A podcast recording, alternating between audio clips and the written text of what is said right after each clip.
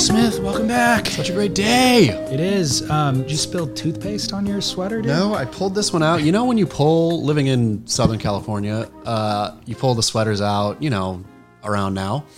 And I have no idea. This one, I must have painted in it when it was last cold, February or March or whenever. Must have did some, done some painting and then threw it back in the drawer Okay. and then just pulled it out and saw, oh, it's painty. Knowing you, I thought it was a uh, like designer sweater that you paid five times the price for because it had that smudge on it. I'm going to call it that. Okay. That's what it is. I'm going to resell it. Perfect. This this sweater actually came, or sweatshirt actually came from Asbury Park, New Jersey. Did it really? Fine surfing town. Yeah. While you were out there, you got you didn't plan pack warm enough clothes. I just I think we did a lot of it was for the uh, wetsuit fairy tale, whatever the beach grits wetsuit wetsuit review, and um, yeah, we were shooting it in a shop that had this sweater and our sweatshirt. I felt it and I thought it's a fine sweatshirt, so purchased it. Resale value just went up Exactly. because it has a story. Asbury Park. Um, Tommy Inkin, yeah, Tommy Inkin. what's he up to? I don't know. I think he's still surfing. He last time I saw Tommy Inkin, I feel not that long ago. Like on the internet? No, like it would have been a. I was somewhere. Oh, Maybe it. I don't know. I think he's. Hopefully he's doing good. Tommy listeners will chime in. Yeah, good. Um, you can sit back and put your mic on the chair if you want to. You don't have to, but you can. I can adjust this. There we go. Okay, perfect. All right, so we have a special caller. Uh, Matt Warshaw is going to be calling in in 15 minutes. So excited to hear from Matt. And uh, obviously, he's in the middle of a fundraiser drive. I was uh, driving up from La Cardiff by the Sea. I almost called it La Jolla for some reason. Uh, listening to the local NPR station's fund fund drive fundraiser. How much do those things like bum you out? I'd rather they did commercials throughout the entire year than block out a week or two and just hit it way too hard. It is so uh, like, and the the strain. None of them are good at it. Right. Like nobody. They should hire natural like a Jerry Lee or Jerry Lee Lewis. Man, I'm all over the place today. they should they should hire Jerry Lewis, a Jerry Lewis like character, to come in for the fun drive, right? Like a comedian or someone who can kind of keep it flowing, keep it interesting. Like listening to their tortured pleas for money. Give to your give for your friends. Give for like it just in the well, the longer it goes, the worse they just run out of things to say, and it's, It's just like awful. WSL commentary. Yeah. How do you fill eight hours a day of, give. air when there's literally four minutes of surfing? That's so true. Yeah. Uh, well, that's a perfect segue to our new business model, Fantastic. switching over to a freemium business model. I like it. Tell me, tell me about it, David Lee Scales. Well, okay. Uh, I think we've proven that the ad model has its limitations. Sure. And like as we've been developing the podcast, the surf industry has kind of been seizing up and less ad money to spend. And also, it compromises, it can compromise the integrity or quality of the work where you then start kind of bending towards uh, advertisers kind of advertorial content so i've considered the freemium model for a while. I just haven't really taken the time to really invest in it and build it out. So the model is podcast will still be free for listeners. We've currently for the last i don't know year or two been putting uh, pre-roll advertisements at the beginning of the show. And then in the middle of the show we cut to commercial and there there will be up to four that run. So you can still keep listening to the show for free with that experience if you want an ad-free listening experience we're going to eliminate those commercials and make those available for anybody who wants to give us five bucks a month that's what I'm talking about. and we're going to put uh, only the 20 current episodes are going to be available for free. If you want anything from the archive, you can get access for that same five bucks a month. So five bucks. A, magazines existed for a long time with subscription revenue and ad revenue. It's kind of similar to that. So subscribe for five bucks. You'll invest in the show. It gives us a foundation to build out the business, to pay people. To uh, we need editors, video production editors. We want to have contributors coming on, stuff like that. So that revenue allows us to do those things. And I mean, just the hard costs of running the show. And then you also get an ad free experience as the listener. And in addition, to incentivize people or just to say thank you, we're going to give stuff away. Tote bags. The grit tote bag. Subscribe for the person in your life who can't subscribe. Subscribe for your neighbor. Subscribe for your grandma. For your neighbor who doesn't have a bag to carry your groceries in. Uh, no, surfboards. Yeah. Ooh. Got an album soft top we are giving away on December 1st. I'm gonna subscribe to throw my name in the raffle for that album soft top. You know to be what- honest, You know what the value of that thing is? that thing is probably 800 bucks. I'm gonna say. 425. Ooh, they should have made it 420. They totally should have made it I mean, come on. So uh, for you know five bucks a month, you get a entry into the four hundred and twenty five dollar raffle. Um, we'll just pick a name at random. on Is there going to be monthly raffles? not monthly, probably every other month. We'll give away other product, but surfboards, I think every other month. What about JS surfboards from Oceanside? We will be talking about that. uh, w- I'll tell you what.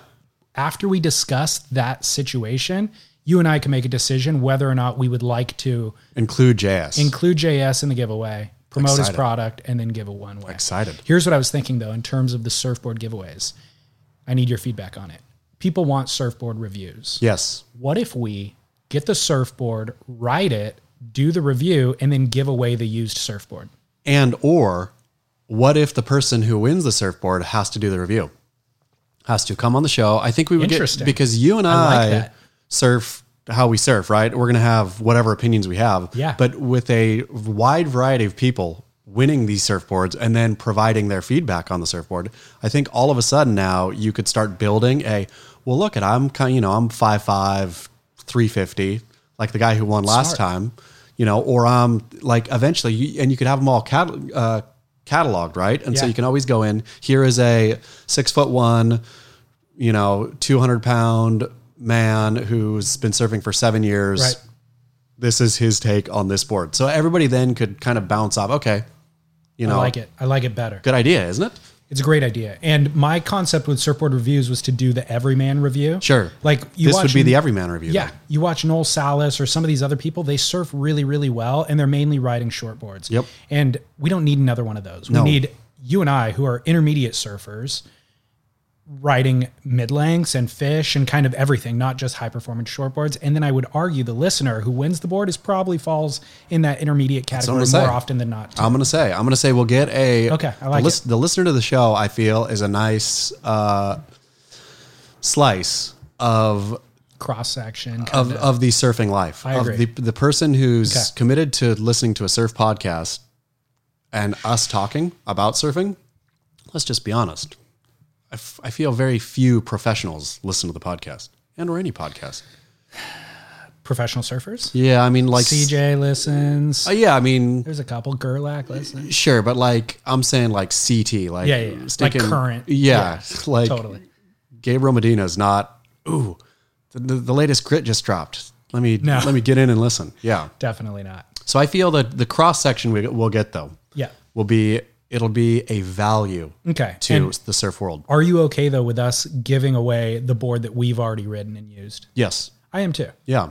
I like that idea better because um, I, I think it just solves a couple of problems. It it covers a couple of bases. And who? I don't need a bunch more. Like the reality is, I don't have room for six new surfboards a year. So if we're doing reviews every other month, I know that's first world problems and people want to punch me for hearing that. But realistically, I'd feel good giving it away. I hear you. Okay. Um, feedback. So, anyways, subscription model, go to surfsplendorpodcast.com. You can support the show for five bucks a month, get full access to the archives, ad free listening experience, automatic entry to win stuff moving forward. Worth it. And honestly, like, here's the deal we have so many ideas that we have not excavated.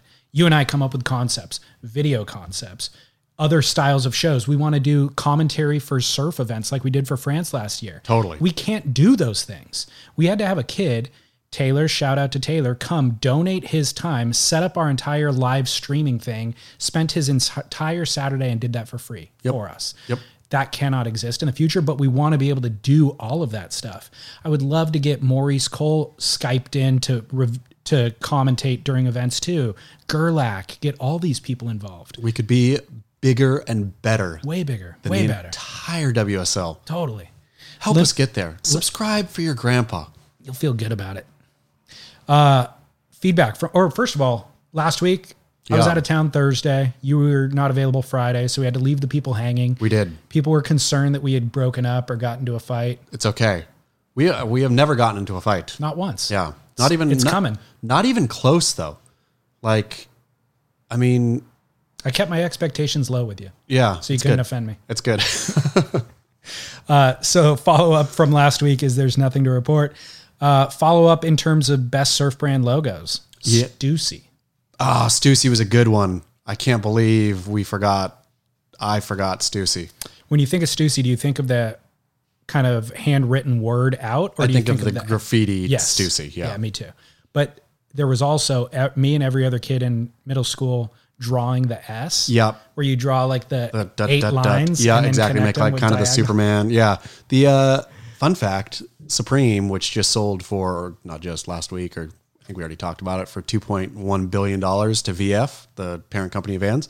Uh, I can't remember his name, the founder, genius behind Supreme, worked for Stussy, worked under Sean for years. I didn't know A couple years, yeah. Good for them. Yep. What a success story, dude. I mean, massive success story. Crazy. Mm-hmm. How do you feel about VF acquiring it?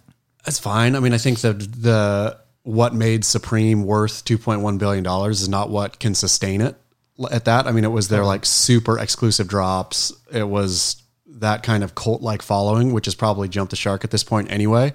And so now what VF will do is clearly will blow it out, and so it'll be you know widely available. And so they'll probably there's probably a window to to really cash in on people who want Supreme, uh, but could never kind of get it. And then I think that will dry up unless they have pretty innovative design, I like agree. the like the Supreme brick and Totally. stuff selling for. I mean, you could still buy uh, the Supreme brick online for uh, for the listeners who don't know. Supreme, the, their whole business model mostly was to entice people with a drop, super super limited. That would only be, be available at store. So people would line up forever. There'd be like 10 of them. They would sell it for, I feel, normal price. They wouldn't jack the price up at Supreme, but then the stuff would hit the aftermarket. And so I think they sold a brick. And I want to say the brick was worth brick price, right? It was like $8 and it was stamped Supreme.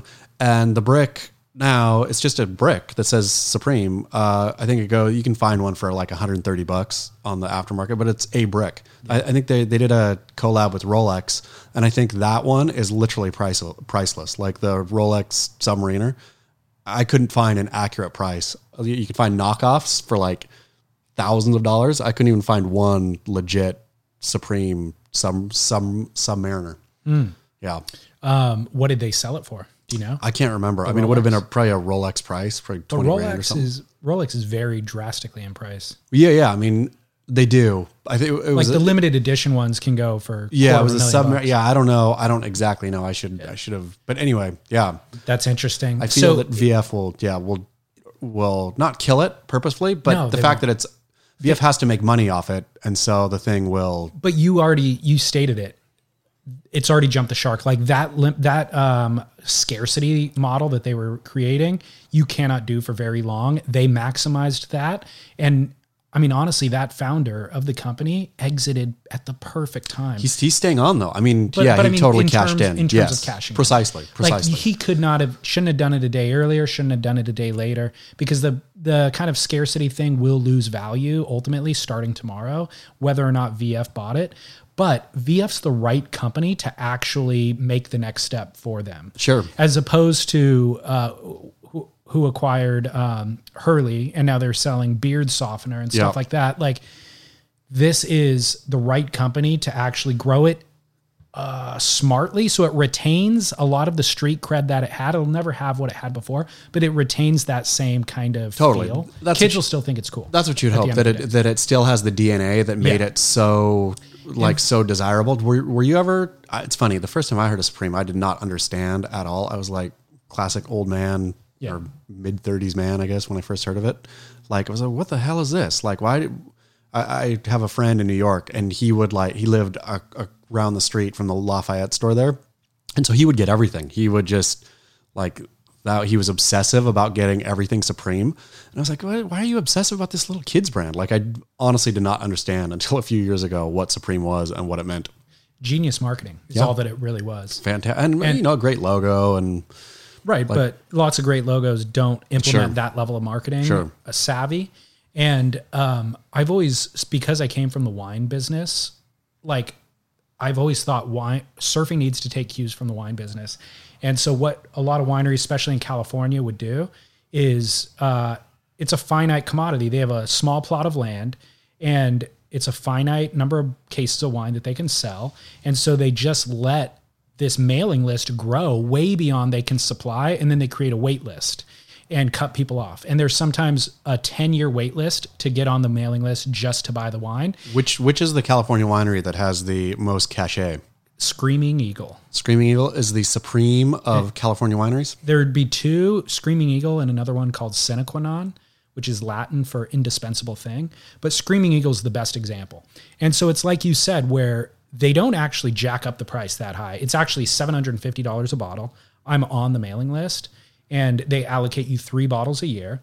I've never opened one of the bottles myself. I immediately, when the wine comes in, I would never, by the way, pay seven fifty for You you resell it? resell it. I sell it, send it to auction. It lands, and I send it out the same day to auction, and I triple my money every single time. on on a bottle of wine. Yeah. You, you're tripling.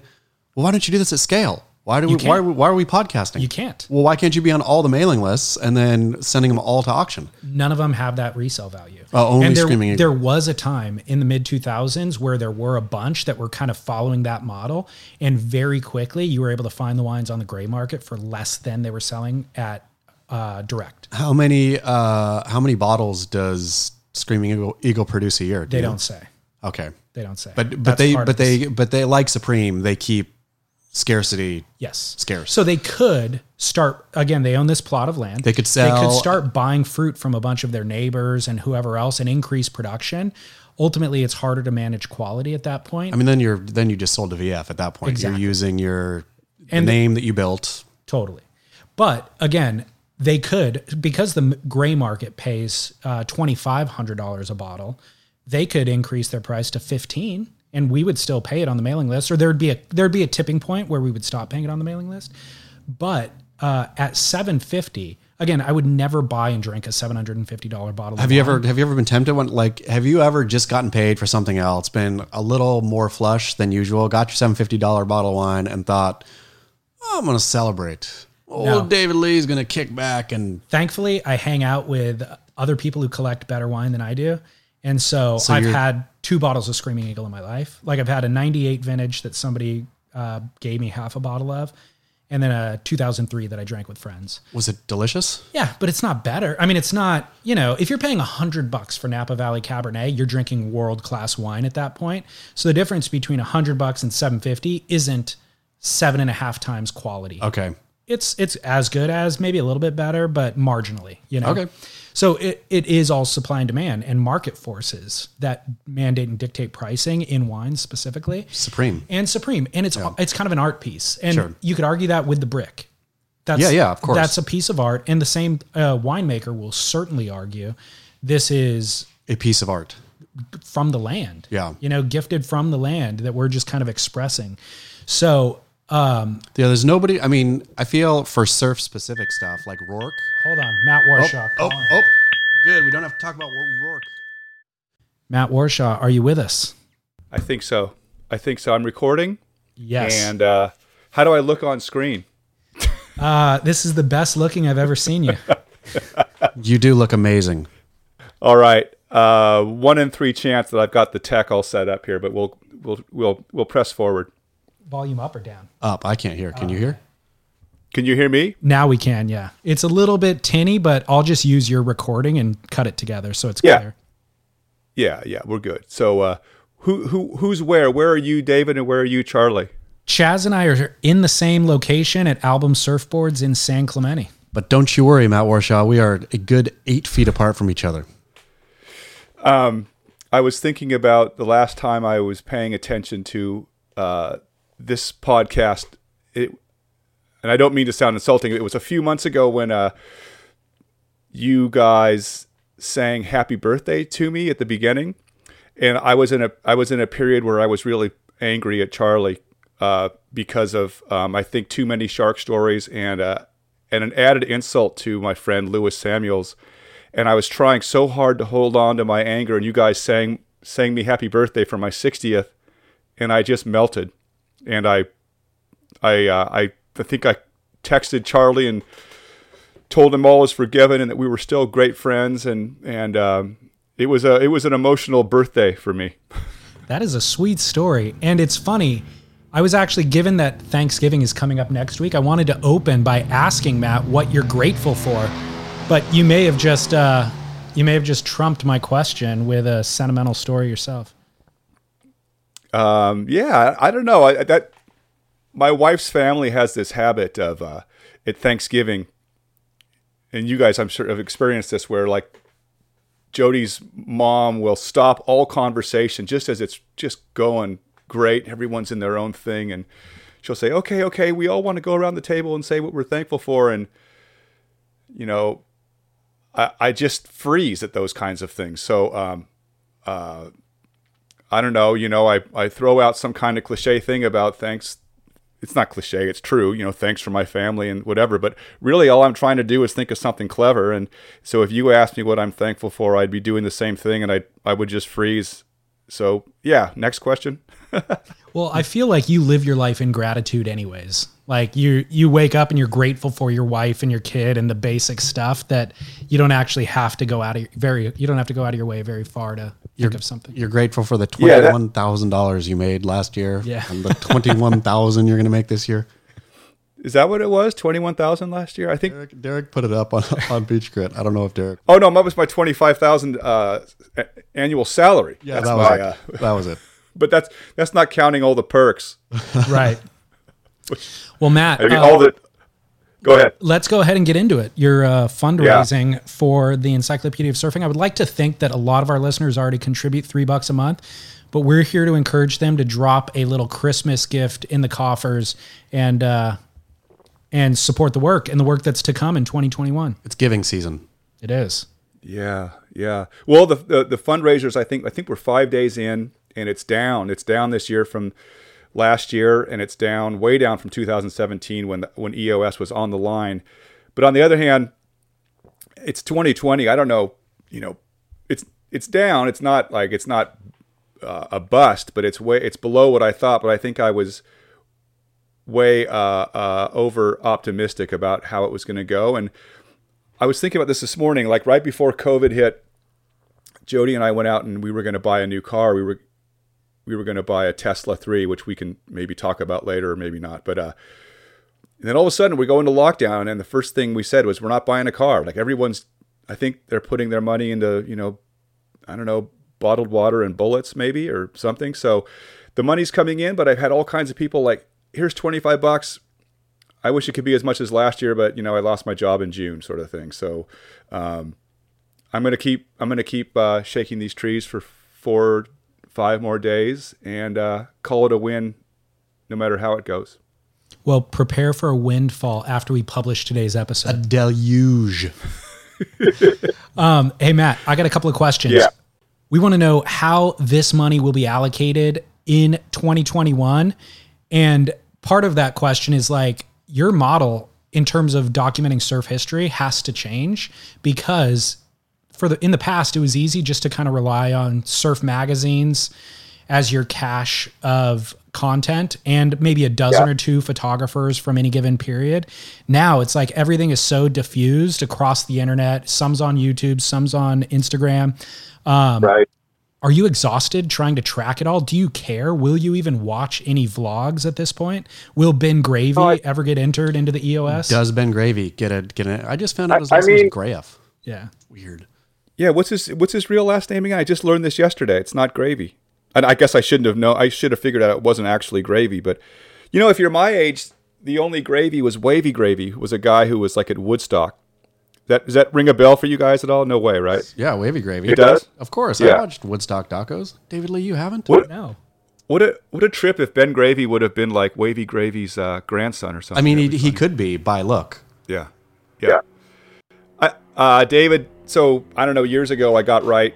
I got really right with the fact that the pro- my project will never be finished, which is uh, actually kind of liberating because um, I can't do it and I can't make myself nuts at all of the stuff that's not on there.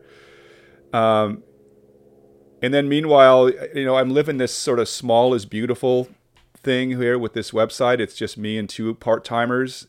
And what can you expect? You know, you can't expect me to us to get all that stuff on there. So uh, it'll always be incomplete. It'll always be a work in progress. But that said, to your question, I've been walking it around for about a year with this second project in mind, which is for lack of a better uh, title, it would be like EOS Archive, and it would be a second nonprofit that I would be a board member of. It would be uh, have a physical location somewhere in Southern California, and you guys will love this. I want I want Kevin Miller to run it, and I want it to have a ten million dollar endowment, and it, all it is is six people scanning and digitizing and databasing and putting into a searchable form everything surf magazines movies videos uh, books all of that so like kind of like what google did for books you know Yeah. and it's kind of a fantasy but i also feel like and it's incredibly boring to think about like it's not a very sexy uh, project eos is kind of fun in a way i mean at least i've got a thing called the sunday joint which is kind of fun but you know a, a gigantic well-funded archive is way more important than than encyclopedia of surfing and if I didn't have to run it, if so, you know, again, don't you guys think that Kevin would just kill that? Like if we could get him away from uh, from Florida and come out here with his family and run this thing. I mean, I, that so I that that's my fantasy. And, and David, that's the thing that you're talking about. And I would love I would love to sit on the board of a of a of a of a project whose whole purpose is to uh, digitize and archive all of it how many you guys could we get is it easier to get one of your listeners to put up 10 million do you think or should we try to get 10 to put up a million each I, i'm not sure I think I think Ben Gravy can put up probably a couple between Ben Gravy and Jamie O'Brien. You should just trade them entries in the Encyclopedia of Surfing for five million each. hey charlie remember when i was trying to uh, fund eos uh, by having uh, viewers buy pages It was my favorite time, the high watermark of my surf journalist career. this would have been six or seven years ago right when eos went up and my wife had this great idea that i would we would EOS would sort of sell naming rights to individual pages on the site. So if you were a, um, and, and each page had a different like price value. So if you wanted to uh, be the person who sponsored uh, Dewey Weber's page, I think that was 500 bucks or something. And Charlie zoomed right in on uh, one that I think was a bargain. I think it was only 100 bucks. It was cheap. Uh, but but Charlie, you owned drugs and surfing. I owned drugs and surfing. Imagine that, David. You Lee. literally. What happened yeah, to that investment? drugs. Do you still own it? I, I think Matt rolled it over for the next year, and then I think that uh, concept went away. Just but for, dissipated. But for two years, I owned, literally I do remember drugs it. and surfing. I do remember. Yeah, it was. I, I I really thought. I really thought that was going to be. I thought I I had absolutely solved, like, the new. I'd figured out the new business model. I was so sure that was going to go, and I think I sold hundred pages, and then everything just it just dropped off, and I didn't I didn't get any more. So I had to you know I had to I had to scramble. We yeah we I I think I did it for two years, then we just dropped it all. But somewhere, if someone's got an internet like archive thing, if you went back to EOS uh, 2014 uh, and look up drugs and surfing, you'll find uh, Chas That'll be me. owned it. Uh, I've got a question for you, Matt. Yep. I don't know that we've ever seen a resetting of the industry, of the surf industry, like we've seen partially due to just um, brands going out of business, but then certainly expedited by COVID this year. And Yeah. as a result, you have a lot of independent content creators. So you doing what you're doing, us doing what we're doing with the podcast stuff, Ben Gravy, Jamie O'Brien, they're really writing their own tickets and finding funding through whether it's merch sales or getting paid directly from YouTube. So Right. does what do you think from your perspective have we ever had a resetting like this and then is this a good thing and certainly does it feel empowering for you to kind of control your own destiny because i i personally feel like we're almost getting better content now than we did with the old model what are your thoughts I don't know. I, I have to. Uh, I'm going to kind of punt and say that I get so caught up in just whatever, not even EOS, but whatever little fragment of EOS I'm working on at any given moment. So, like last week, I was making a video uh, for uh, Donald Takayama. And the week before that, I, you know, if you would have asked me about Donald, I wouldn't have I couldn't have really said much. And then you know, but when I'm working on that video, that's all I think about for the three three days I'm I'm working on that. And and then I finish and I go on to the next thing. It's like it's it's a funny thing. Like I- I'm a pretty I'm a pretty terrible big picture person, you know. But but what I will say is that um, for me, uh, surf media, my enjoyment, the pleasure part of it for me, uh, had really come down to, and this is what I'm so bummed about with with COVID this last year. Although I'm looking forward to, uh, I'm not sure when it starts, but the, the, the pleasure part of it was all down to watching uh, CT events and commenting on uh, on the BG thread. So on one hand, that's the corporate side of it, but it doesn't have to be. I mean, anybody, you know, putting a live feed up from a surf contest, the fact that WSL does that doesn't mean that I mean, that's not difficult. But the the fun part of it is is the free part. You know, just being able to go up there and and uh, listen to and, and contribute to that thread while it's happening, so that that you know that feels really new to me, and that feels really exciting. That it's a group experience, and and and you know, and, and getting back to sort of what you were saying about is it better now than before? I I do think that Long Tom and uh, Steve Shearer, to name two people, you know, every day the you know the next day after the event, getting able, I, I really look forward to getting up and reading what they had to say about it and seeing if their take lines up with my take and. I really miss that. I mean, that's that was great. But the, I'm not paying. No, I don't. I'm not paying too much attention. Otherwise, um, I I don't mind that the surf industry seems to sort of be crumbling down. I'm I'm happy to see uh, what Surf Splendor's doing. I'm happy to see BG doing what they're doing. I'm happy to be doing my thing on on this end. And uh, um, I miss Surfer on, on, sort of a sentimental level, but I wasn't I wasn't reading every uh, I wasn't reading every word of it by the time it was by the time it uh, it checked out. Um, as it relates to your work, Scott Bass and I have been having this ongoing conversation about which four surfers would be and should be included in this Mount Rushmore of surfing scenario. And we had it whittled down to Duke, Severson, Greenough, and then Velzy is kind of like one that we're toying with. But somebody emailed to say that you Matt Warshaw, should be considered to have your face chiseled into granite. I'll second. I um, I can't even uh, I can't even get my nomination to the uh, Hermosa Beach Walk of Fame. So I don't know. I, th- I think I, I, think that would be a little bit of a uh, uh, of a of a of a reach around above where I did get nominated. I am in my high school uh, Hall of Fame uh, inaugural class although I will confess that um, the fix was sort of in because my brother's wife was in part of the uh, the committee. I think it's I think I deserve to be on the Miracosta Mustang uh, Walk of Fame, but you know the fact that there was a little family influence there um, maybe maybe uh, tainted it a little bit. But I got this. I have this metal, this brass card. It's about the size of a credit card in my wallet that I can flash at any Miracosta event apart from CIF playoffs, and I can get uh, I get in for free. Me and a friend. So, you know, I mean, go Mustangs! I can I can get in there for free. I haven't used it yet, but it's there uh, waiting, and um, I don't know. I mean, it's a good perk. Yeah, yeah. phenomenal. Um, yeah. So the funny thing is about that guy who emailed uh, recommending you. He misspelled your name Warsaw, mm. like Poland, mm-hmm. and then he also uh, recommended that Gidget should be considered. I would definitely put Gidget on that hall on the on Mount Rushmore. Absolutely, yeah, yeah.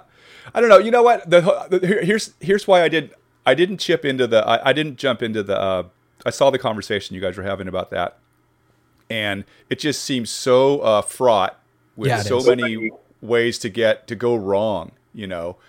But um, I, I would have, for some reason, I kind of could get more into the idea of doing like a, a Mount Rushmore for power surfers. Because then you've got, it's more defined. Like, I don't know what we're talking about when it's surfing. Because, you know, I mean, John's a media guy and, uh, and Velzy's a shaper. And like, how do you not put, or, you know, what are we talk, what are we talking about if we do or don't have Dora on there? And I don't know. I don't know. It got, it got the fact that it's fraught, the fact that it's fraught makes it better for podcasting because then we can vamp on it for like days on end.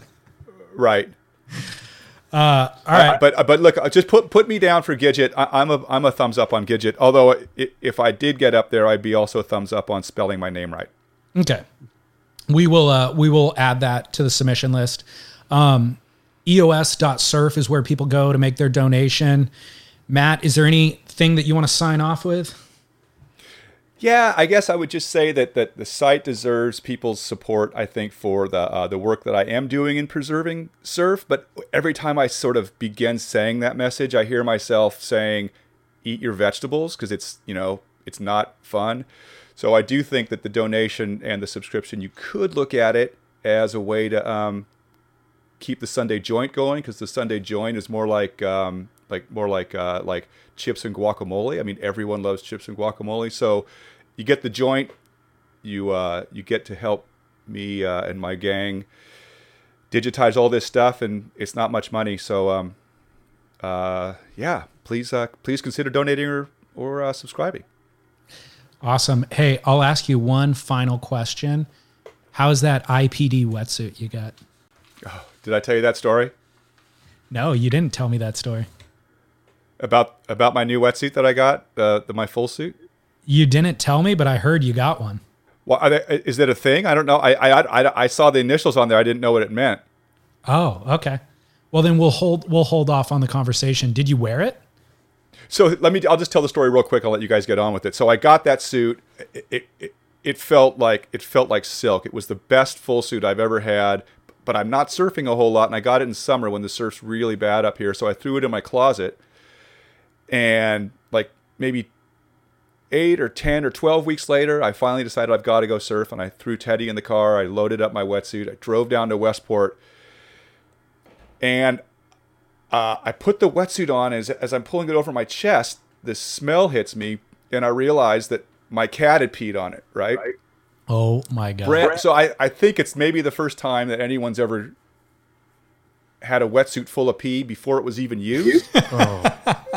and so so and so the surf is horrible. It's just blown out Westport, but I've already got the suit on and Teddy's kind of waiting for me to go surfing. Dad's going to go surfing and it's like a 3 block run on a hot on a hot uh, early afternoon and I so I you know I've got the suit on and I run down there and by the time I get there I'm sweating and that's the stench is just overwhelming. So, you know, I'm in the water just wanting to get it over with. I just, I, you know, I'm, I'm, a, I'm ashamed that my brand new wetsuit has been peed on. I didn't even fucking hang it up when I should have. And, you know, I just caught three waves and went in and, and spent a half hour rinsing it out and put it on a hanger and, and, and kept it away from the cats. And so I apologized uh, to, uh, to Mark Simpson who sent me that suit.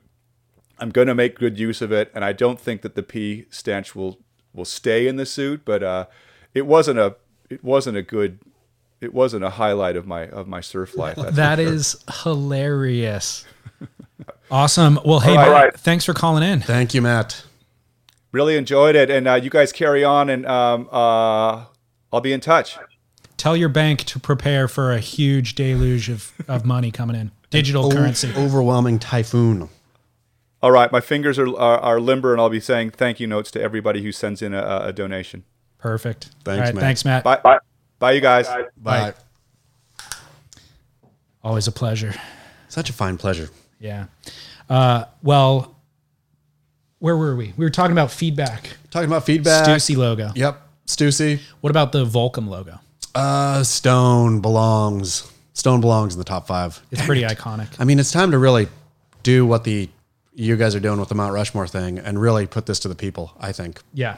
once and for all. I mean, put all the logos up there, right? That are. I mean, we can whittle. I think we should true. we should whittle down the top twenty because it can't be infinite. We whittle Top down the 10. top top ten. Yeah. and then people people rate in order. Yeah. Okay. Um, So another another bit of feedback. Do you remember drummer Dave? He sent us a story that I read on air Yes. about a brothel at one point. Yep. Which was amazing. And then a follow-up story about him getting cancer. Oh yeah. and and uh so that was like a real heartfelt thing anyways he just sent me another story about um that i'm not going to read uh, about pulling a fire alarm a fire alarm in waikiki when he was drunk with buddies at some point but he also sent an update that he got a ct and pet scans back in june so a little bit dated now, but uh, everything looks good in terms of his Fantastic. cancer. Drummer Dave. Drummer Dave is on the road to recovery. Fantastic. Good news. This is a good news Thursday. Well, so again, I forgot to state at the beginning, this is our gratitude episode coming into Thanksgiving next week. We Thankful. And I mean, look, Beach. You've often said Beach Grit is antidepressive, It's an antidepressive place. so we want to offer a bunch of Antidepressant. feel-good- antidepressant, feel good sentiment. I think it's also in response to the passing of John Schmuka Yep. This past week, which is a tragic scenario. I mean, uh, you don't know who's dealing with depression quietly, and from an out, and it's often people who are outwardly fun in the life of the party. The outpouring of uh, both grief and, yeah, just whatever for Sh- Shmoo's passing uh, took me took me aback, to be honest. Me too. I Like- dude, I had the same thought. I thought that uh, like people wouldn't have remembered Shmoo as much, but I mean he was on like CNN and stuff. Yeah. I mean he the yeah, but it were totally completely tragic. People magazine I saw did a Yeah. piece. Um, so I agree that outpouring though that we experience kind of in the surf community always surprises me and moves me. Yeah. when you see the the kind of vast influence that he had and you know personal relationships with just everybody Completely everywhere. over the over decades. did you know him at all I've hung out with him a couple times, but Yeah. never never close. yeah Yeah, you? uh no i hung out with him last year in australia Yeah. uh, for a week and just off and on for a week every day a little bit and had nothing but positive experience like Yeah. just really endeared to Yeah, him seemed- based on that one He seemed like a completely great guy. So this this kind of story is so tragic and sad, and he leaves behind um, a son who looks like he's about twenty years old or Yep. so, it- which is so tragic. Who lost his just his son, lost his mother almost last year from this time, right? yeah, September of last year, Yeah. Shmoo's wife died of cancer. So again, the idea of let's kind of look at that and remember to be grateful every day for what we do have, and then also remember kind of to create antidepressive moments for those around us to reach out to them and offer them anything, any any amount of help that we can. I think is important. Um, in that regard, I want to ask you about a conversation I overheard in the parking lot the other day. Hit me. So I was getting changed to go surf, and there was two guys getting out of the water, walking through the parking lot, and I overheard their conversation, and they were talking about a post that I had seen earlier in the day on Kook of the Day. Okay. The post was a guy on a left going backside, grabbing rail about 20 feet in front of a barrel. Yep, seen it. So the wave was barreling behind him, and he's grabbing the rail, and then the wave kind of stops barreling. He's on the shoulder. Double fisted claim. double fist claim hard, Yeah. right? Like And- head back in elation. As if he got barreled at pipe Sure. and got blown out. So I had seen that clip earlier in the day and I laughed at it. And as these two guys are talking, one guy is telling the other guy about the clip. And he's saying, you know, good for that surfer. That surfer got the wave of his life and he loved it. And shame on Kook of the Day for making fun of him. He went on to say, I was so glad that in the comments section, there was people who felt the way that I did, where they were saying, hey, you shouldn't be making fun of this guy for claiming this wave. He had a highlight moment. Good for him. That's the mo- that's what we all seek in surfing is what that guy just experienced. Shame on you for shaming him. And I thought at first I thought, wow, that guy's woke, and like uh, I guess we're in a post modern world now Can't make fun anymore. where you can't make fun anymore. But then I had a second thought, which was, no, dumbass. There's nothing better than actually getting a proper barrel. And us making fun of that guy is accept means that we've accepted him into this brotherhood. He's now brethren, and we make fun to make you better. We hold you accountable. If my younger brother came home and said, I got a C at school, aren't you proud of me? I'd be like, no, go back and try harder because we want you to actually get an A. You know what I mean? Sure. That's the way that I viewed that Instagram clip when I saw it. It wasn't making fun of the guy for the sake of like kicking him out of the water and never he's never allowed back. It's making fun of him so that next time he's actually deeper and actually getting barreled. What are your thoughts and where are we at in terms of being a pansy society. I mean, you know can't me. take shame. Everything, everything is make funnable. Every single thing is make funnable, except for like two things. Uh, but Kook of the Day on, I think Kook of the Day has as his uh, whatever sub. Like we're all kooks, right? Like I mean, this is this. It's not like singling people out to make fun of people it's it's kooky behavior that it's making fun of and that's total kooky behavior i mean claiming a wave that you're not i mean he, he clearly was not barreled uh, he was maybe close and he definitely could have gotten barreled that's the thing is if he would have you know went back and saw the clip later and stalled a bit uh, next wave he gets like next wave of his life he gets he could probably get barreled right i mean it's not like his ability was so he made the wave, he surfed the wave, it was all fine and good. And that behavior needs to be laughed at heartily. And he needs to be laughing too. And if he can't laugh, he's like, hey guys, I was really trying my best there. I really felt good about it. And then you guys laughed at me and that made me feel bad. Then, okay, the surfing may not be the right thing for you. What about this culture that we're living in where the guy walking through the parking lot is offended Is woke. Is a woken. and, and he's offended for what I would argue is a non-vict like that the guy who got the clip posted of him, the surfer, I don't think is a victim in this scenario. No. I think everything you said is true. He's, his behavior was was laughable and uh, in, yeah. a, in in a And it's okay to Innocent get, way. And it's okay for other people to say, "Hey, that's laughable. Try harder." And you, you know, what about the guy who's offended for a non-victim? I mean, that's the pro. That's what everyone is now, though, right? I mean, that's anybody who writes comments and whatnot. None of the offense happened to them personally, or is even something that's half the time is even that offensive. It's just getting, you know, I mean, I guess it's the definition of being trig- triggered. Yeah. And then, but then really taking, I guess being triggered is one thing, but taking your triggering seriously and thinking that this actually matters to the rest of the world and that my triggered opinion on this thing is the correct one. I am somehow morally have the, you know, softness and ability to read the moral tea leaves where my feeling about this thing is the way it should be, which, which I feel that's everywhere now, right? That's It is. Well, that now it's Republicans. It's Republicans feeling that the vote was stolen. It's Democrats Right. feeling that Trump was, you know, a Russian pawn, whatever. It's all, and people truly thinking my opinion on this thing is ironclad and correct, and then getting mad at anybody else who, you know, how dare somebody say something else? it's a narcissistic thing. It's odd. It's just odd to think that my Yeah, feeling is about something is the ironclad real truth about that thing.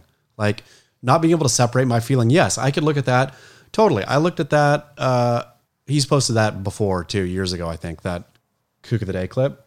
And I watched it the first time or years ago and watched it this time too and think, oh, look at that sweet guy. You know, I don't I didn't feel like fuck you, kook.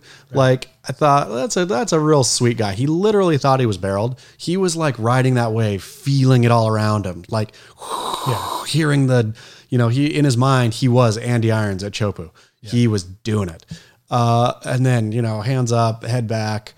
All of it's funny, totally worthy of laughing at. But whatever my feeling is, is not any kind of truth. That's just the way I feel based on my, ex- probably based on acting like a kook myself and, you know, all kinds of stuff. But it's a, yeah, again, to, to take my feeling as an ironclad truth is an odd jump. Odd time that we're living in. Odd times. Uh, his specific um, quote, the guy in the parking lot said, Thank God for once in that toxic community that the commenter stood up for what was right.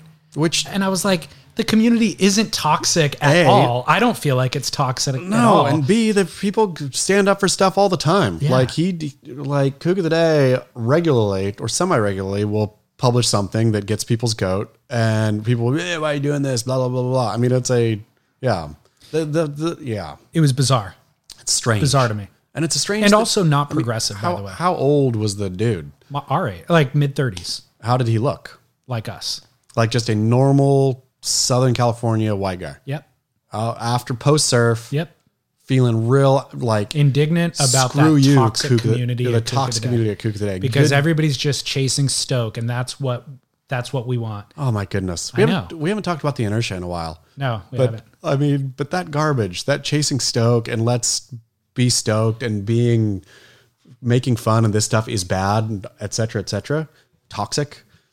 Please. I haven't oh, talked about the inertia in a while because it hasn't popped up in my radar. I Yeah, think it's I so mean- far removed from my experience. Completely. But I feel that's I feel it tethered itself to the hey, we're all just being stoked Yeah. tug and got pulled out to sea. And there, there it is out at sea. I don't even know what the we're No, just we're either. being stoked community is doing right now. So, final thought on that guy is this isn't like his thought is it's woke and progressive to be like accepting of all things. And my comment to that is it's not progressive at all. Like it's only hindering that that guy's kind of ability as a surfer will only be hindered if you placate and say, "Yeah, you got barreled there and fantastic job," and pat him on the back. Hope you loved your barrel. Oh, sick barrel. like that guy would do better to receive whether it's shame i'm actually okay with shame it's fine if it is shame and then because of that takes off deeper stalls and then actually gets the vision sure. you know what i mean Completely. like that's what we should all be aspiring to Yep. holding each other accountable reprimanding You can do better. and elevating you can do we better. can do better we can all do better it's Thankful Thursday. Um, let's js moves to oceanside yeah, let's talk. So I like, I'm going to read from Derek Rielly's article on Beach Grit just because I like his writing. Derek Rielly's a phenomenal rider. Australian Jason Stevenson, who is one of the world's greatest shapers and owners of the eponymous brand, began his pivot to the US market five months ago when he sponsored Conner Coffin, a Channel Islands team rider for 16 years. Connor, whose over easy haircut rival, rivals Strider Wasilewski's for lesbian chic, is the face of JS's push into the direct to consumer market in the US, a compelling sell to cut back aficionados across America.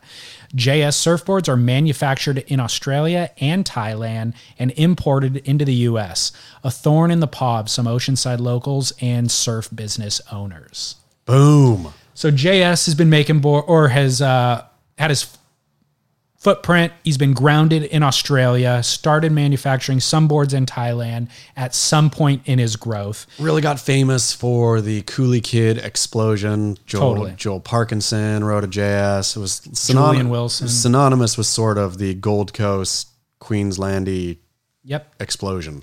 and came up came up under DHD as well, and so has really taken a huge chunk of that high performance shortboard thruster market, and him kind of outsourcing manufacturing uh, was part of his business decision along the way. But this story specifically relates to now entering the U.S. market and or Oceanside, which is in North County, San Diego, is a huge hub of surfboard manufacturing. And I think the biggest, probably in the think so, United. States. I think more surfboards are made in Oceanside than anywhere else in the United States, Totally. including right here in San Clemente. And so people actually graffitied the building as it was being um, built, saying, Get out of here. We don't want your Asian import boards, kooks, or something like that. So, what are your thoughts, firstly, on, well, what are your thoughts on all of it? I mean, I love it. A uh, is my a number one thought. The entire thing, the fact that there is territorial beef between Australia and California. I feel we haven't had any kind of factionalism in surfing for a long time. We've all gotten we've all gotten soft to the point where how many wave storms clog every single lineup every single day, and we kind of sit glumly and look at it, or I do, and nobody does anything. There's like any any given swell, there is a solid 10 to 20 wave storms crowding any given peak, right? Totally. Which should infuriate, but we've we've sort of given up. We've given up. We've we're not, you know, nobody's getting fins punched out. It's just okay. I guess it sort of felt inevitable. This oceanside kickback to something that they don't like feels to me invigorating. I love the passion. I love the hey, you don't belong here. Get out. Uh, particularly, I love it on that level. I also love it that the board builders and makers in Oceanside are ticked off about a board importer, right? Like his factory there, it's not a factory, it's a warehouse, right? That JS built Right. in Oceanside. He's not employing local shapers, local glassers, local whatever. He bought a building to, or the company bought a building to store boards that are coming from overseas Store and distribute. store store and distribute exactly uh, they bought a building that was sort of iconic in oceanside uh, it was a hot rod um, garage, and it had a cool hot rod mural on there. Uh, they painted over that, just painted the whole thing black. I mean, the whole thing seems so fraught with missteps from JS. If you want to be accepted in a market, it seemed like you they ticked every wrong box down the thing. Like, okay, don't employ locals. Tick. Uh, buy something and paint over it. Tick. I mean, just on down the line, right? Where so yes, I'm Team Oceanside on this one. Punch, punch him in the mouth. Well, will it change? Will that ret, um, reaction, the local reaction against it, change a thing for JS's business in the U.S.? I hope so. I hope I more. I guess more to the point. I hope it changes the business for those local shapers. I I hope that the uproar and news, and I'll love to throw more gas in this fire, and we'll continue to at Beach Grit because I would love to expose. Hey, Oceanside has phenomenal board builders, right? Like maybe you were a you know midi level whatever you surfer who's not really keyed into like local shapers and whatnot and you know you like joel parkinson you want to get a js but then you hear about this you think oh what else is out there for me right? And maybe you go still buy a js like i have nothing against js surfboards. I'm sure they're never surfed one but i'm sure they're very fine surfboards. But if you live in a, if you live in north county go buy a local board. I mean, that's the the whole joy of being in a place like North County is to have this. I mean, so many communities don't have this just bounty of shapers, right? Right. There is so many there and so many good ones. Go buy one of theirs. Like, let other people buy JSs. Let people in New York or people. Uh, not that New York doesn't have a vibrant board building community, but there's places in the world that a JS is a fine addition. I don't think a JS is a fine addition to the North County slash Southern California in general surfer. LA, they should, I mean, they should have stuck that damn thing in Venice, California. No problem. Uh, what's wrong with but like for the actual surfer when you're surfing on a wave does the js perform any differently because it was imported from asia No. okay But I will. I would argue that if you're really keyed into your waves where you're surfing, that a local shapers board will surf better because that's the waves they surf all the time, and that's what they're actually shaping for. Yeah. So JS did not shape his board for stinking Tamarack Right. in Carlsbad, right? But there is a bunch of Oceanside shapers who do shape boards more or less for that wave or those waves. So why in the world would you be leaving that on the table to get a JS when JS, I'm sure is a again, I'm sure it is a fine board. and derek's an advocate I'm sure Derek loves his jazz, but Derek's Australian. Like, Yeah. take that shit up to Venice. That's where Australians who come to America and want to be cool go to Venice. See It'll- Stab Magazine, who I think even moved to Oceanside now. That's right. Uh, or I didn't know that, but you mentioned that to me. Uh, so I think what's interesting, I agree with everything that you said, and I get my boards from Shapers. And if we're going to talk Oceanside, specifically Dane Hans at Vulcan, Sure. is who I've gotten boards from. Um, Chris Borst is in that same little community, which I have not gotten boards from, but his name keeps coming up. He's making boards for Taylor Knox. So there's a bunch of good quality boards being made in that area. Actually, Album Surfboards that we're sitting in right now makes their boards in Oceanside, even though we're in their uh, showroom building in San Clemente shapes and out of Oceanside. and yeah. glasses too. Yeah. See, So- that's what I'm talking about. And So there's plenty of options. but like anything though, like stinking, I mean, sorry, I cut you off. Finish No, it's thought. okay. I was just going to say, like, if you get an Hermes handbag, right? That you're buying, why it's so expensive and why it's so beautiful is because it's made in a small, tiny factory, same factory forever in France by French artisans, right? Surfboards, I think, and I like to think of as Hermes bags. Like, why do you not That's want how I think of it, an too. artisan making your board? And if you can have that artisan locally, how much better is that? Like, fuck jazz. Well, okay. So I also understand that kind of as we're transitioning at like we're we've gotten enough early warning signs that s- the surfboard market has grown to a level that outsourcing becomes a logical solution to meet sales demand for a large company like that and also to reduce manufacturing costs. So it makes sense to me. I understand why JS has made the business decisions that he's made, or Hayden Shapes, or whomever else, just to meet the worldwide demand that they're meeting.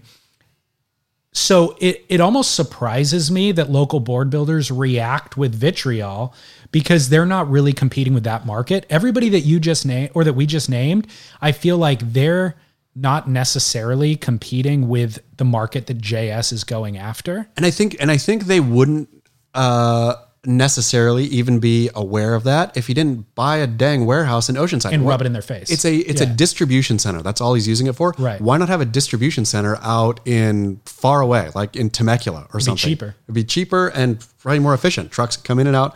But so again, though, this story I like because I hope it does highlight for people who are maybe living in North County, San Diego, or Southern California, and think uh, unless you live in LA, in LA, go buy a stinking JS. If you live in Orange County or There's good board builders in LA too. That's the other problem. I mean, but LA waves suck. Let's be They honest. do. They do. I mean, well, there's Malibu. There are Great. I- if you if you live somewhere with a like a tr- honest to goodness local shaping population and not just one local shaper. One local shaper may be good or bad. That's fine. Like go buy a JS. If there's one shaper in your town and you're not into them, then stinking buy a JS. Yeah. But if you live in San Clemente, I, th- I mean, if you live in Orange County or San Diego County, I have no idea what would possess you, especially that price is price is similar. So you get something bespoke, something created for more or less for your waves and for you in like a highly refined artistic way, or you can get a JS. right. To me, it's I, for roughly the same price, right? I mean, they both the sticker on them is Totally. Is That's- similar. that's the and so you're detail. thinking to get something amazingly handmade by local artisans or something that's pop out. Why in the world would you not for the same price? Why if JS was selling his boards for 300 bucks, then I could say, okay, great. You know, if you have 300 bucks and you can't spend the, you know, what what does a board retail for these days? Seven to eight hundred bucks, Yeah, say. you can't spend the 800 bucks. Then stink and go buy a JS. If they're both 700, buy the stinking handmade artisan thing all day, every day. I'm trying my best to play devil's advocate for JS, but I actually agree with you. And um, I also would argue that your best surf experience is going to come off of refining your relate your boards with a shaper. So there you're rarely going to get that magic board the first time out of the gate and you're probably also not going to get it right out off the rack. But if you work with a shaper and you go back and you say, here's what I liked about the board, here's what I didn't like, and board two, three, and four is where the magic starts to come. And also part of the joy is the journey, the journey of doing that and working with a shaper. And we have the opportunity as surfers to do that. We have it especially here. I think. I mean, I don't know how what percentage of our listeners are Southern Californians, but like Southern California, like it is. We take it for granted, but yeah, I mean, if you're going to the rack phenomenal resource. if you're going to the rack and buying what Julian rode and you saw him riding last year and then buying what Conner's riding this next year, I don't know that you're going to maximize your potential as a surfer or that you're going to like get the most out of your surf experience. So that kind of refining of the process with a shaper is so much of the joy of what we do and writing bespoke kind of artisan made stuff is it's not more expensive. That's, it's that's not a crazy thing. It's literally, and It's we, not more we can use words like bespoke and artisan and sound like complete tools, but that's honestly what they are. I mean, So I think you touched on it also though is I understand why the outsourcing is necessary I get when it. business grows, but I also understand so the diff what what our job kind of is or what the mark any brand's marketing job should be at this point is educating the consumer. So letting the consumer know, well, if you buy a locally made board, that means like I mean, firstly and foremostly, we know what our EPA standards are. We know what our uh, d- waste disposal practices are in the US. We know what employee safety practices are. So we can say that in local factories, uh, employees are paid a fair wage. Waste is disposed of properly, like toxic, whatever, quote unquote, chemicals are not thrown into the dumpster. You know, things like that. So your money is going towards safe work environment and all that sort of stuff. I'm not saying that that doesn't exist where boards are made around the world. I'm just saying I can't speak to what the regulations sure, there's no eyes on. Yeah, I mean, I- you I just you don't haven't know, walked right? around JS's Thai factory and No, but we do know what Dane Hans factory is held, the standard that Dane Hans factory is held to. had been there. So educating the consumer about where their dollar goes and and what those you know, buying a board made elsewhere goes here and buying a board made here supports the local economy. And again, the fact that there's no price difference really between is them none. is insane. It is it is an insane choice to choose a JS if you live around here than choosing one of many local boards. What do you think Conner Coffin's philosophy is? I mean, do you think Conner understood these machinations? I think Conner was riding for Channel Islands before, and so was riding for a multinational in all essence, like a board company that sends boards around the world. And so probably for him, you know, between Rusty and JS and Channel Islands, like the real big dogs, of course, this is what they do. But I think I don't think Channel Islands does it in the same way that JS They does don't it. sell. bo- They don't send boards around the world. They don't. They I mean- set up manufacturing in Precisely. those countries. Precisely, which is again, I think the beef. I think if JS would have done that, which is not his business model, but if he would have done that, if he would have hired local shapers and glassers to do his boards, then you know, I'm sure his margins, if he's selling at the same price, I'm sure his margins are huge, are pretty substantial. yeah, I mean, or, or he's making a decent margin on a board, correct. I'd imagine. The boards that are manufactured in Thailand specifically land here for very low cost. Like honestly, they land cheaper than the raw materials cost here to make the board here. Yeah. Aside from the labor and everything else built into it. But let's go back to Conner Coffin. Yeah, I, think- don't know that Conner Coffin understood the machinations of everything that we're discussing now. And he is, you know, waving the American flag on world tour. How does this reflect on him and think- his decisions? I mean, I just think that he didn't think it. He he was thinking because I'm sure uh, what's his name, Jason, shapes his boards. So he's thinking, oh, I have a new shaper, right? My shaper is Jason Stevenson, and I have a good relationship with him, and so that's that's all he's thinking. He didn't think globally in this decision, I don't think, and I don't know that it necessarily reflects poorly on Conner because Conner, I think, as a top level surfer uh, or a CT surfer, probably most people are savvy enough to realize that he's not buying his boards off the rack, right? Like he is, he feels that Jason Stevenson's shapes will take him to the next level. yeah. And so he's making a sort of critical uh, tech, whatever decision. Um, and if I think the proof will be in the pudding for him. If he does better on a JS than he did on his Merrick's, then he would have made the right decision. If he does worse, then he will not have. But in terms of the marketing of it, it's not a good look. But I don't. I think that the surf fan is. I think this the person who's paying attention to Con, Conner Coffin knows enough about the way these things work. I think to to think that he's not Conner Coffin is not supporting Thai pop outs. T- Conner Coffin feels that JS shapes him a better board. I wonder about like yeah, I wonder if the market reacts or even understands all of those little details enough to influence them positively or negatively because in one sense you talk to board builders and they look down their nose at Hayden shapes for business decisions that Hayden made, right? Yeah. At the same time, Craig Anderson validates those shapes and Creed McTaggart for I don't know if he's still writing those boards or not. And so an, uh, they're validating those shapes enough to where the end consumer isn't really affected by other board builders' fe- negative feelings about Hayden.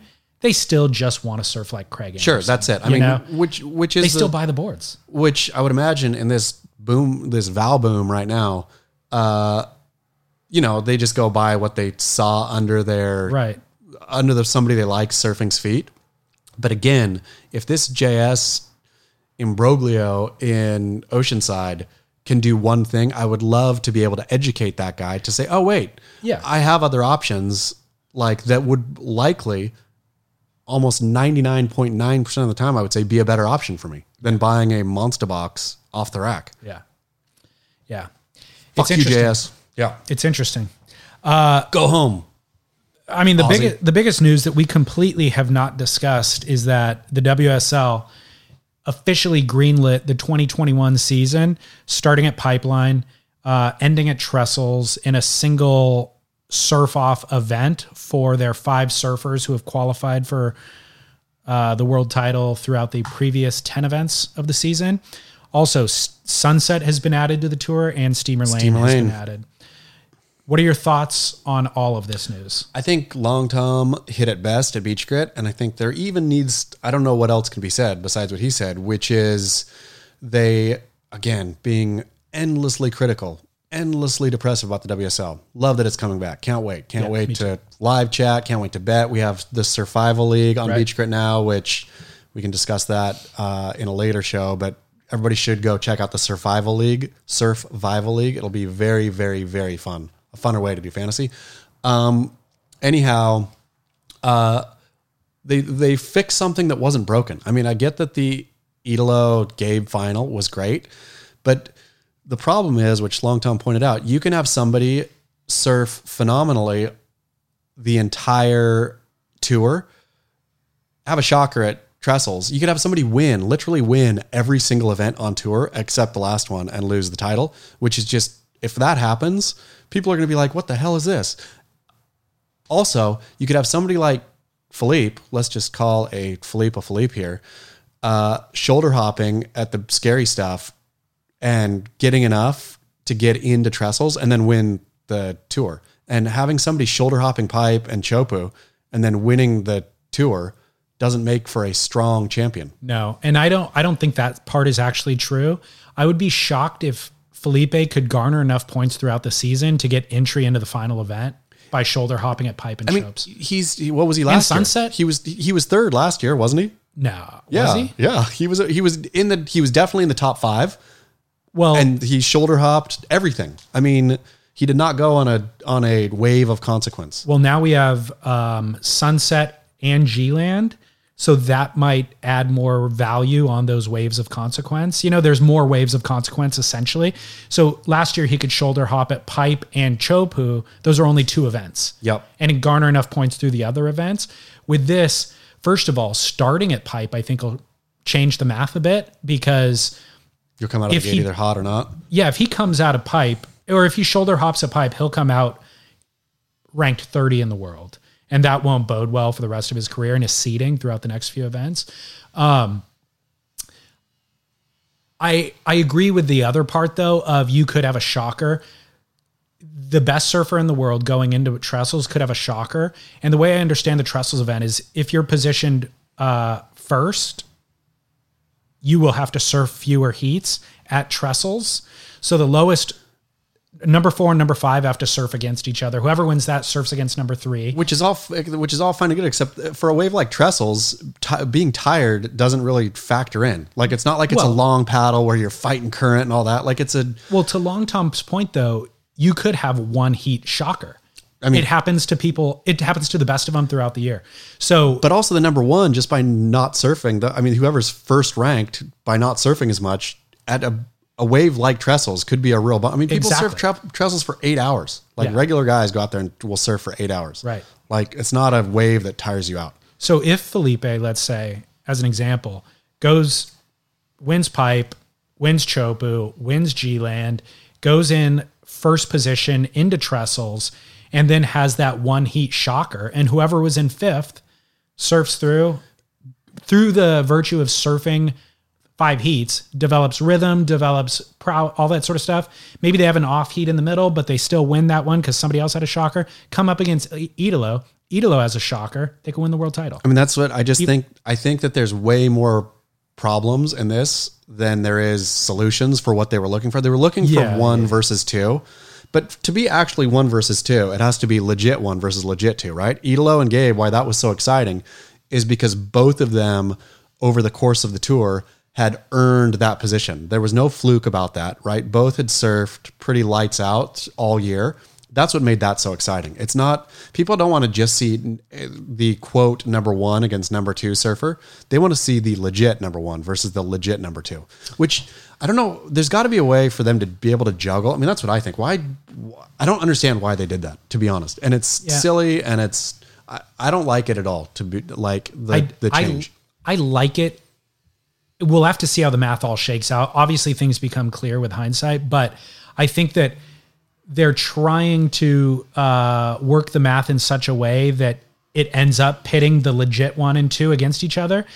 Whether or not this is the solution, we just have to kind of wait and see the math. I mean- like I'm not I'm not convinced that it's a worse scenario. It's a wor- It's definitely worse than just a tour because the tour know. is just some some tours are better than others, but it's legit. There's no like you can't look at the the results over an entire tour and think this guy got ripped off.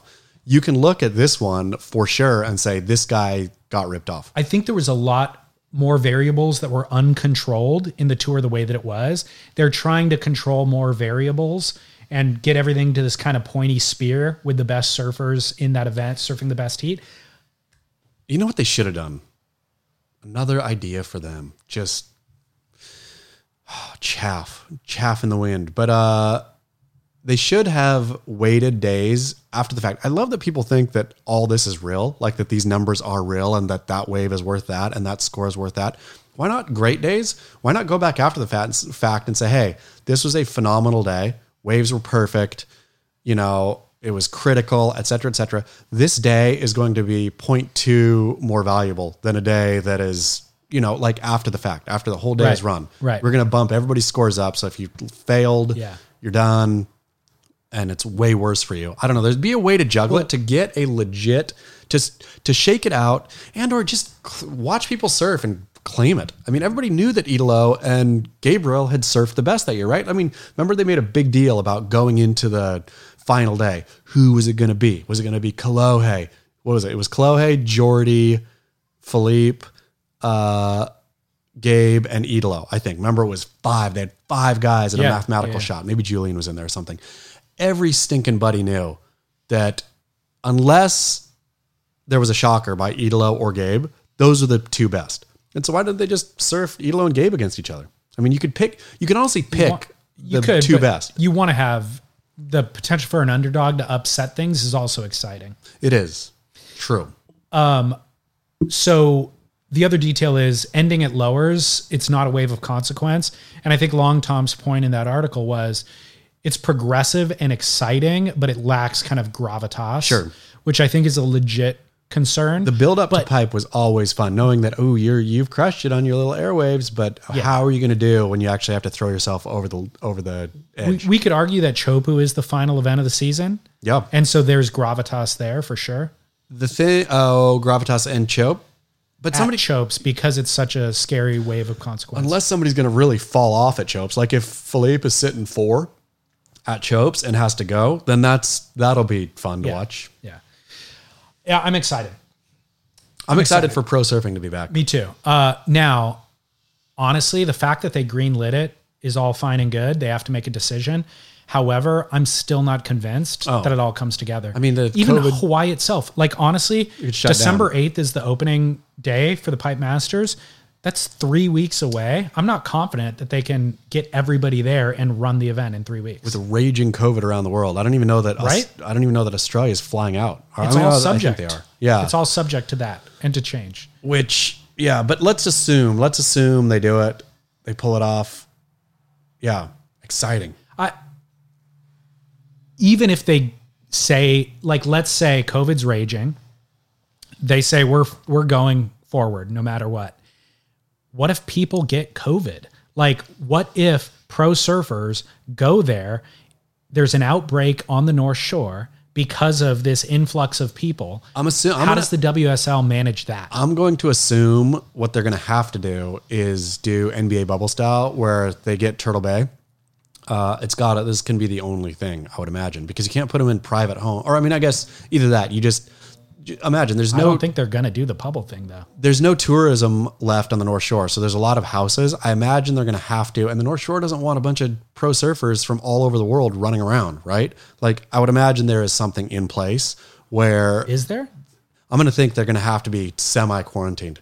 That surfers won't just be, you know, they can surf and then have to be in, in kind of either with their, you know, quarantine pod or they're not going to be able to just I, I can't imagine there's a bunch open either on the North Shore. That there's much to do, right? I'm sure you go home, you're either in a house with your kind of quarantine pod, or or you're at the Turtle Bay. I would think, I mean, it's it's a risky. But that leaves the WSL open to a lot of liability. but that's why I think though that they they are hedging against that li- or hedging that liability by it's, it's going to have to be some forced bubble thing. yeah, yeah. Fun times. I would love to see what those plans are. Uh, interestingly, Jordy Smith is at home with a newborn. Fun. So I wonder. Is Jordy not going to jump on tour? I, I don't know. I wonder. You know, it's like the guy is honestly, um, if he doesn't make a, if he doesn't win a world title in the next, let's say, two or three years, He's past his window of And with, opportunity. with Trestles as the final, this is year is better than ever for him. I, I would argue. I mean, yeah. all the waves on tour this year, Jordy could do. I mean, he could do well at Steamer, could do Sunset. well at Sunset, could, He's well built for sunset. could do even well at G-Land. I mean, he can he can barrel fairly decently. Not, I mean, That's but been his sh- his shortcoming over his career, but he's improved on it. it's true. And but I don't think he'll get blown out at G-Land. Yeah. I don't think he'll be embarrassed. Um. All right. Well, should we go to commercial break for those who are not subscribed to the podcast and Those make them listen to commercials, commercials, so that they're pressured into giving us five bucks a month? I hope it's an awful commercial for a Me too. miserable product. Me too.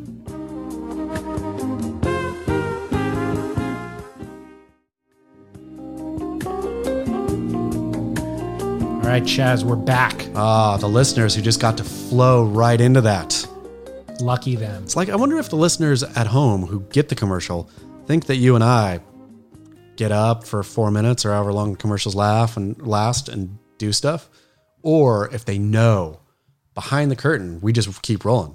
You say pause, then you say and we're back. it. We fake it. Yeah. If they watch the YouTube video, they know that we do not get up from our chairs. Do not even take a bathroom break. Nope. If you can believe that. Serious. Uh, Did you start watching The Undoing on I did. I did. I'm all think? caught up. All caught up. It's good. Like it. Good. Yeah. Into it. Um, you know what I hate is waiting a week to yeah, watch something. But it makes it fun, kind of. I got one for you. Oof, I got one for you. I got one for you that I can't even remember when the Undoing is coming because I'm so into this one. But then do watch the Undoing. Uh, Suburra, Blood on Rome or Blood in Rome, Don't know it. phenomenal. What- Everyone, What, what service is it on? Netflix, easy, right there, right at your fingertips. Suburra? C or sorry, S U B U R R A or something. Yeah, it's Italian, Okay. in Italian. Okay. Uh, Underworld Rome. Okay. got the gypsies you like got it. the a bunch of different families fighting it's it's a well acted beautifully shot in roma gorgeous Which I love. and it's four seasons too so you can enjoy it and then have a bunch of seasons yeah Perfect. ready ready at your fingertips Excellent. phenomenal thank you for that. yeah you're welcome All right. Uh, let's barrel or nah. Doomsday prepping. sona Really? Yeah. Yes. If it's really come down to that, I'll just go steal your doomsday prepped stuff. Like I will push my kick your door open. I'll find the person with the weakest door on the block who is doomsday prepped and just go steal their stuff. Well, uh, you should start vetting or figuring out which of your neighbors are actually preppers. Yeah. So that you could plan your attack. I know.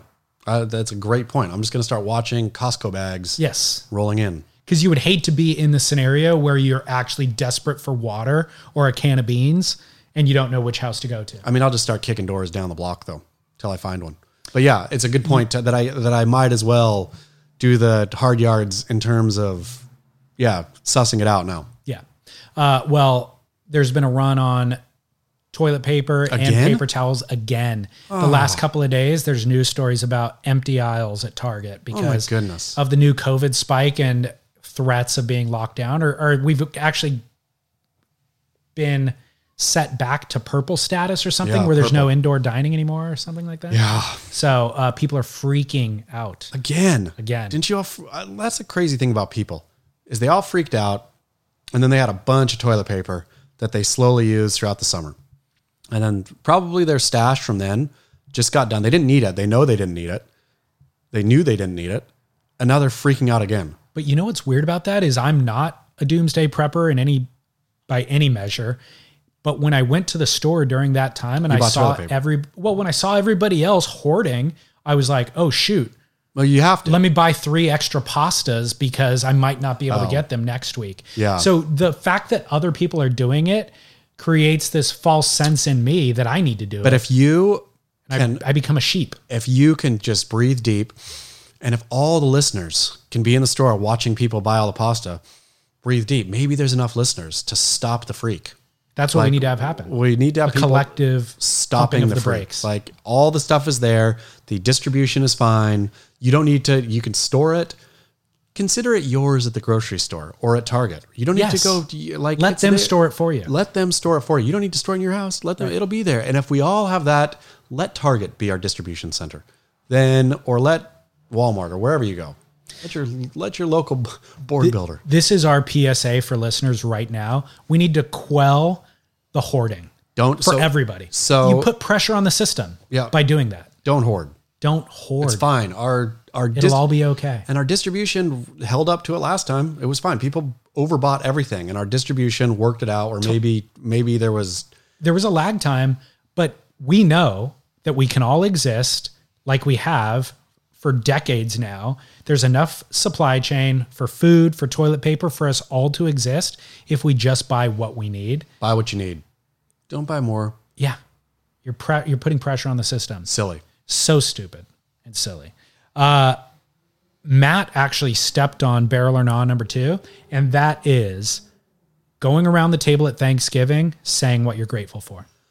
I'm going to go barrel. I'm going to go barrel. I'm going to say I would have not said this probably five years ago, but I do believe that our traditions, our wacky traditions, as sometimes awkward and mm, ham fisted as they are, are good. Like we just got to keep rolling that, that tradition out every year. Why why are we going around the table saying what, why we're thankful? This is uncomfortable. I don't like it. Nope, it's because our parents did it and their parents did it and your kids are going to do it. Just keep it going. Tradition. Do you guys do it? Uh, yeah, off and on, yeah. I I can't say that it's been every year, but I definitely there is yeah more, more often than not. I will say Forced intimacy is awkward. for sure. But there should be a time in your life, and like Matt said, he doesn't. You know, he mumbles out that he's, excuse me, thankful for his family, and then, but uh, but of course he means it. He is, and so it's nice to say it and move on. You don't have to. You don't have to offer more detail at this thing. You can. Nobody wants a long-winded dinner person droning on and on about what they're thankful for. You can just say it and feel it. I am thankful for my family. Next. I feel um, two ways about it, conflicting ways about it. Number one is that forced intimacy is awkward. But number two is I think it's important to set intention and to actually like verbalize these things, whether it's for meditative practice or just for being grateful for things.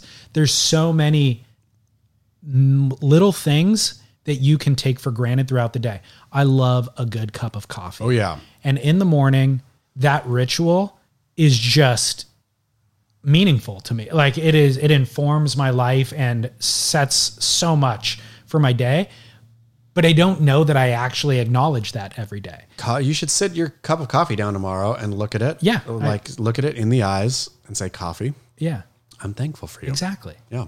And if I go a day without it, like, or if I'm in some, I've been stuck in weird places in America that like don't have good coffee. It's freaking a nightmare. I love me some bad coffee. Do you? I love it. Oh, it I don't ruins drink it at my home. day. But if I'm on the road and I can get a 7 Eleven drip, Ugh. boom. Thank you very much. I will say co- the quality of coffee has been elevated across the board. So 7-Eleven's coffee today is way better than it was in our youth. I wish it was as bad as it was in our youth. I wish it was like lousy church coffee. And remember out of like those styrofoam Oh, yeah. cups, White styrofoam. tasted disgusting out of that. The cup will make everything taste worse. So deliciously gross. So I do think it's important just to be to like uh take a moment to actually recognize gratitude. So I think that value at Thanksgiving is also barrel, Yep. I'm saying. but the forced intimacy of it always weird. awkward. It's always going to be awkward. There's any tradition is going to be awkward because it's you're layering something on to something you wouldn't normally do. Yeah. And anytime you do that, and so it's good for us to stomach the awkwardness. Talking to you, Matt Warshaw, say something meaningful and and be grateful. uh, how do you feel about looking into the eyes Hate that. of Well- your parents and being like, "Hey, I'm so thank you, Dad, thank you, Mom." Will not do that. I will look anywhere but but their eyes. Yeah. what about your own children? Can you do that? Uh, yeah, but I would never force. I mean, sometimes I do in terms of, hey, I need you to be paying attention. Focus here in the eyes. Um, but yeah, not as an adult. All right, so barrel. Barrel. Okay, this relates to John Schmuka and kind of generally this whole theme of the show. Barrel or nah, talk therapy. Like going to a therapist and talking. Uh, I was just, I mean, I, I gotta say barrel, right? I think it's, I don't know though. I sometimes wonder if you're just jibber jabbering, if you make your problems worse. I do too. Like if I wonder that too. if you're saying so the way you're feeling and then you're building and saying more and more and more and then all of a sudden you're saying things the way they sound good to you or the way you think you're supposed to say them and now all of a sudden you created a big old problem So it in regard to barrel or not, it seems like an obvious yes. Talk therapy is good. It's barrel. But I agree with you. I've started to have second and tertiary thoughts about I think it's so my final answer is kind of I think it's good situationally yeah for a limited period of time. Going to therapy for two years, Years and years indefinitely years. Yeah. is not good. i mean i don't see how you just don't get so kind of wrapped up in your own Exactly. head Right. Where and then how if you trace it back how much of what you're saying is actually true? Back to the my feelings about a kook of the day post dictate what that post actually is? Like no. What if my feelings about something are only feelings and i just need to let them pass? Exactly. i don't need to deal out dwell on them i just need to let them blow away. Well, the other the other thing is like there's um an inverse correlation with like people who are in their head and intellectual and happiness. yeah Like the people who are actually very intellectual, there isn't I I often see like a not a lot of happiness cuz they're now aware of the war in Sudan or they're aware of climate change affecting our like you can't escape all of the things that you should be worked up about. and or even just people who i mean how many creatives like so i was just reading yesterday about old ernest hemingway blowing his head off with a Yeah, shotgun exactly. of course everybody knows that but ernest hemingway toward the end was like thought he was running out of money maybe he was you know again the world's or america's probably greatest author or arguably greatest author of american history uh, in american history uh, blew his head off with a shotgun and was more miserable than not at the end. Was going and getting electroshock therapy in Chicago or something. Right. And like where happiness is wonderful, but I don't know that everybody is happy all the time and or should be and or can be. Well, it, it there is this inverse relationship between intellect and happiness, I think. Because if you take the opposite, somebody with super low IQ, I think of those people as being kind of oblivious of all of the problems and just kind of happy. That's me. I'm just happily going along. You know, Forrest Gump, just like, yeah, whatever, like easily, easy to ignore all the problems. And so, how all this relates to therapy is I think, like with medication, maybe use it to treat something. Sure. But don't be on it All for chronic back pain for the rest of your life. You know, use it to treat something. And certainly, again, back as it relates to like depression or whatever, talk therapy has a purpose and serves a purpose. And you diagnose the problem, use it to treat the problem, and then Move on. move on. But if you just live in your head all the time, that might be a worse. So talk therapy, we we we have a new category of barrel. We have a, a surf ranch barrel. I'm gonna say talk therapy is a wave technology barrel. It is something that you go enjoy or go do, but you don't live. You don't stay there. You don't only do that And the therapist's role should be to move you on. to get you out of therapy. Yeah, completely. right? Yeah. To get you healthy and get you out of therapy. and if it can't get you healthy, get you to accept, you know, hey, you're just a depressive person. You're you're gonna be bummed about stuff. So you got to deal with just being, but just be bummed. It's okay to be bummed. I, it is okay to be bummed again situationally and if it is clinical depression here's a course of action make sure that you get out of the house every day and get out in the sunlight. Make sure you get exercise. Make sure you have a diet that stimulates it supports that activity. Make sure that you have friends that you're checking in with who are aware of what you're dealing with that check in on you and hold you accountable for doing those things. I'm so glad you and I are both licensed therapists uh, with years and years of training and robust practices that we can just share. i play one on the internet. I just love that we can share this. But if you are having problems, definitely call.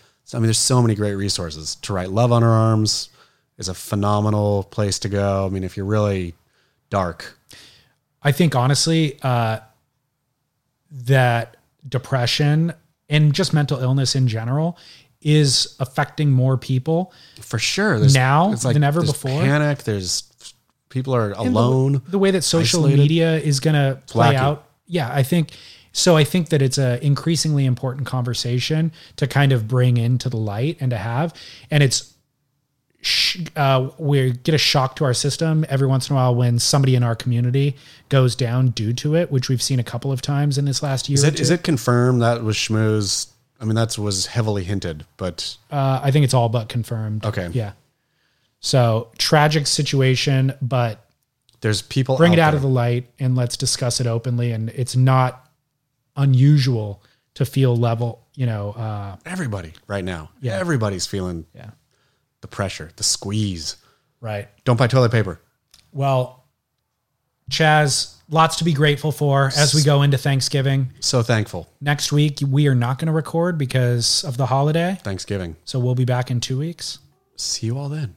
All right. Until next week. Oh, let's remind everybody subscribe. So not only can you support our work, but you can win an album surfboard. It's worth it for that alone. Honestly, shout out to Album for donating that and supporting our efforts. So wonderful. Yeah. Fuck you, right, JS. Chas.